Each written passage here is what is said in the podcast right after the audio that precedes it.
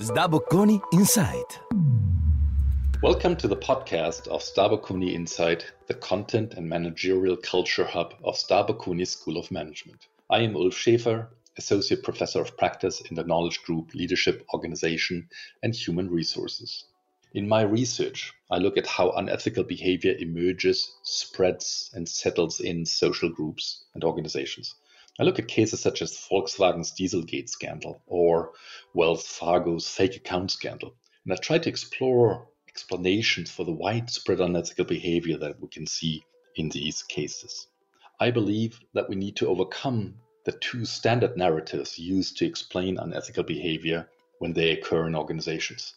There's one called a few bad apples, which says there are a few individuals who don't have the right values, the right attitudes, some crooks and criminals that we should have never hired into the organization in the first place. Often, this is the narrative that we hear from the organization's leadership once unethical behavior emerges in the media. The second, the Godfather narrative, that there are some corrupt leaders, presidents, CEOs, who direct their capos and foot soldiers in the organization to do evil. Often, this is a narrative that we can see in the media. I believe that these explanations, however, are incomplete.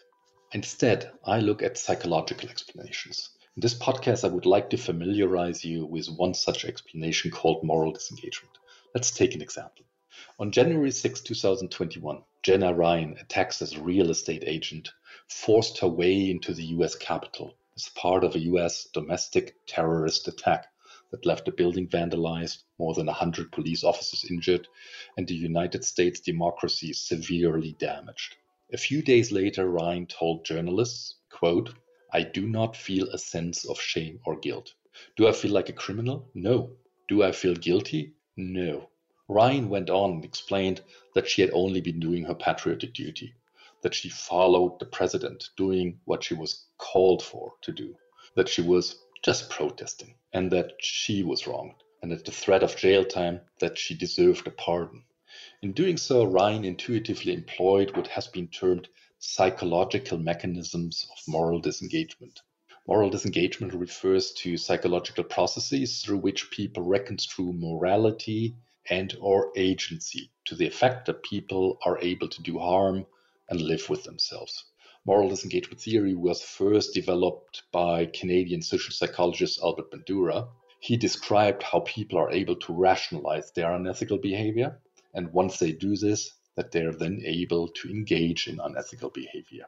Let's look at Jenna Ryan again. She provided a moral justification for her actions.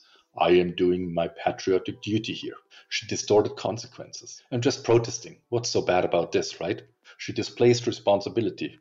The president called me to do so. And she shifted victimhood to herself. I'm the real victim here. Basically, moral disengagement works via two main strategies. One, people reconstruct morality. They find moral justifications, they minimize negative consequences. To conclude, my behavior is not really unethical. It's okay. In some cases, even, it's the right thing to do. Second, people reconstruct agency. They find a way to tell themselves that they are not really responsible. I am following orders from a legitimate authority, or everybody else is doing it. Why should I be responsible? And they conclude, it wasn't really me doing this. In my research, I look at moral disengagement as a social phenomenon. People not only reconstruct their own thinking, they also interact with others and create self absolving narratives that they share within their social groups, within their family, with teammates, with their fellow countrymen, with their tribe. Jenna Ryan was not alone with her thoughts. She probably learned about these arguments from others, talking with like minded folks, or by listening in to the echo chamber provided by her favorite social media platform. People operating in social groups develop a shared understanding, a shared interpretation of their world. This includes the rationalization of morally problematic behavior by employing mechanisms of moral disengagement. Let's do a thought experiment here. Imagine it's the year 2016 and you would be interviewing the same people that five years later will force themselves into the US Capitol. How would they have answered to the following questions? Is it okay to resist the orders and instructions of a police officer? Is it okay to beat up a police officer? Is it okay to storm the US Capitol, to force yourself on the seat of the Speaker of the House? Is it okay to aim to kill the US Vice President? I assume that these people would have said that these things are all not okay. But something happened in between that made them re-evaluate what's ethical. Something happened that these people collectively morally disengaged from the behavior of resisting police officers, beating police officers up, storming the Capitol, trying to kill the VP. I refer to these shared reconstruals of morality and agency as collective moral disengagement or group moral disengagement. Collective moral disengagement, the collectively shared reconstrual of what's right and what group members think and do, has a number of severe consequences. Once social groups adopt moral disengaged thoughts, they become the new norm. All group members are expected to adhere to this norm, putting pressure on group members to get in line and support the morally disengaged thinking. Importantly, the more people identify with the group, the more likely they are to accept morally disengaged narratives. Further, collective moral disengagement liberates individuals who have long individually morally disengaged to act out, to act unethically on their own. And collective unethical behavior will follow collective moral disengagement. People will act unethically on behalf of the group and they will do so in concert with other group members. Collective moral disengagement will help us to explain the many cases of unethical behavior in and of groups. A network of engineers and managers manipulating diesel engines through defeat devices. People do this and people think well about them. Engineers and managers would probably not have thought about their behavior as being really unethical or thousands of bank employees engaging in the same unethical and illegal behavior of opening bank accounts without their customers' consent. These were all normal, hardworking people trying to make a living.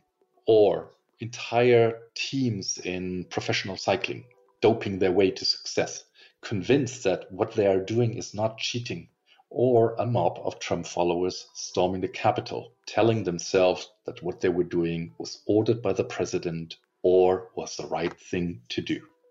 Collective moral disengagement theory may help us to better understand how unethical behavior emerges, spreads, and manifests itself in social groups and organizations. Yes, people are different, and some individuals may be more inclined to engage in morally problematic behavior than others. And yes, Leaders may play an important role in leading groups and entire organization astray or keeping them on the right path. But this picture is incomplete.